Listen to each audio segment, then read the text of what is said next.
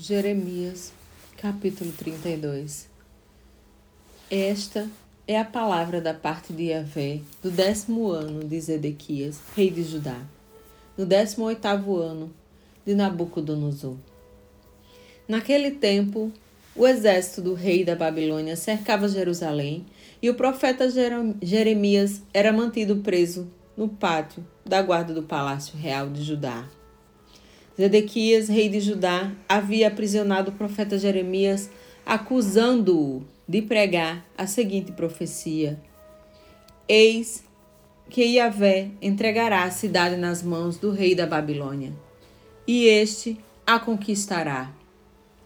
Zedequias, rei de Judá, não escapará das mãos dos caldeus babilônios, mas com toda certeza será entregue nas mãos do rei da Babilônia falará com ele face a face e o verá com seus próprios olhos.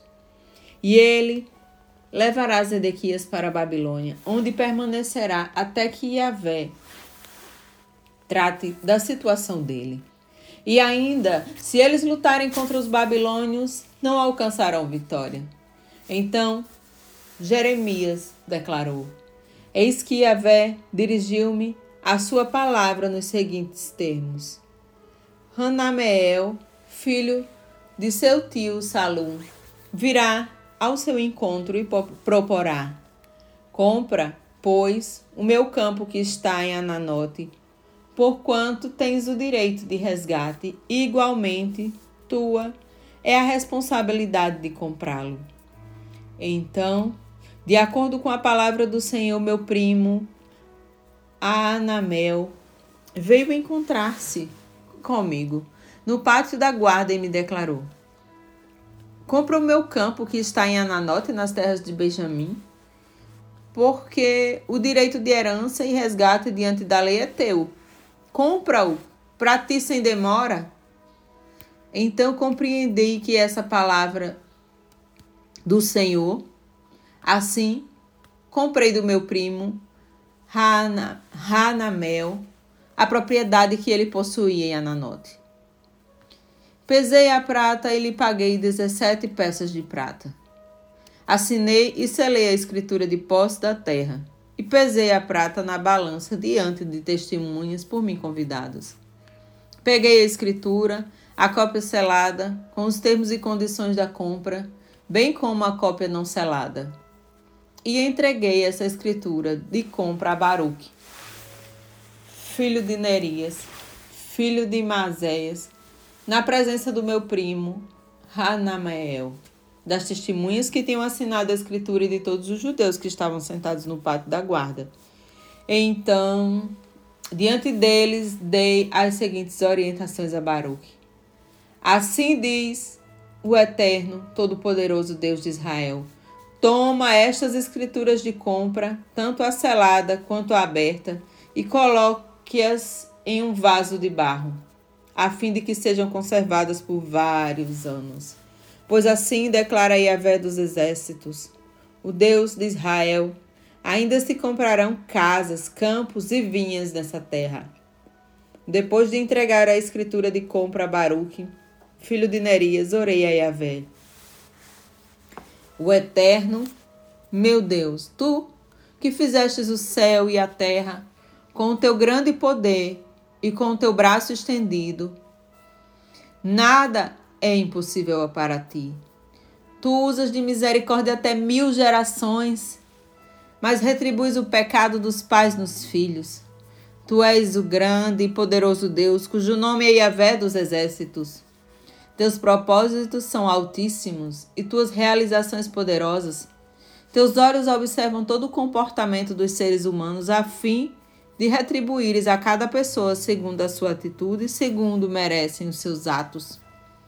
Fizeste sinais e maravilhas na terra do Egito, que duram até o dia de hoje, tanto em Israel como entre toda a humanidade, e construísse para ti uma reputação como a que tens hoje em toda a terra.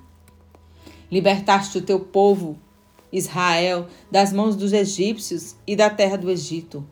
com sinais e maravilhas, com braço forte e causando grande pavor entre todos. E lhes concedeste a terra que jurastes aos seus pais que lhes daria, uma terra que jorra leite e mel. Vieram e dela tomaram posse, mas não obedeceram a tua voz, nem andaram conforme tua lei. Eles nada fizeram de tudo o que lhes mandaste fazer. Por isso, tu enviaste sobre eles todo tipo de desgraças, as rampas já chegam à cidade para conquistá-la. Ela está entregue nas mãos dos caldeus babilônios, que a estão enfraquecendo mediante a guerra e a fome e a peste. O que profetizaste de fato se cumpriu. Teus próprios olhos o podem comprovar. Contudo, tu me ordenastes, ó eterno Deus, compra para ti mesmo o terreno que te indiquei e convoca testemunhas, embora a cidade já esteja sendo tomada pelos babilônios. Eis que a palavra de Yahvé veio a mim declarando: Eu sou Yahvé, o Deus de toda a humanidade. Existe algo em todo o universo que eu não possa realizar? Portanto, assim afirma o Senhor: Eis que estou entregando esta cidade nas mãos dos babilônios e de Nabucodonosor, rei da Babilônia, que a conquistará. Os babilônios que estão atacando esta cidade invadirão e a incendiarão. Eles a queimarão com todas as suas casas, nas quais o povo provocou a minha ira, queimando incenso a Baal nos seus terraços e derramando ofertas de bebidas e honra a outros deuses. Porquanto, desde a sua juventude, os filhos de Israel e de Judá têm praticado somente o que julgo mal. De fato, o povo de Israel não tem feito além de provocar-me a ira, afirma Yahvé. Desde o dia em que foi construída até os dias de hoje, esta cidade tem despertado o meu furor, de tal modo que tenho que tirá-la de diante da minha face. O povo de Israel e de Judá tem provocado a minha cólera devido a todo o mal que tem praticado, tanto o povo como os seus reis, governantes, líderes, sacerdotes e até seus profetas, assim como todas as pessoas de Judá e todos os habitantes de Jerusalém. Eis que todo o meu povo voltou suas costas para mim e não me olhou de frente.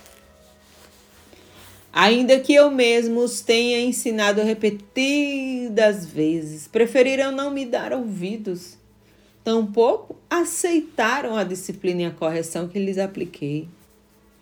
Chegaram ao cúmulo de profanar o templo que leva o meu nome, conservando em suas dependências as imagens de seus ídolos.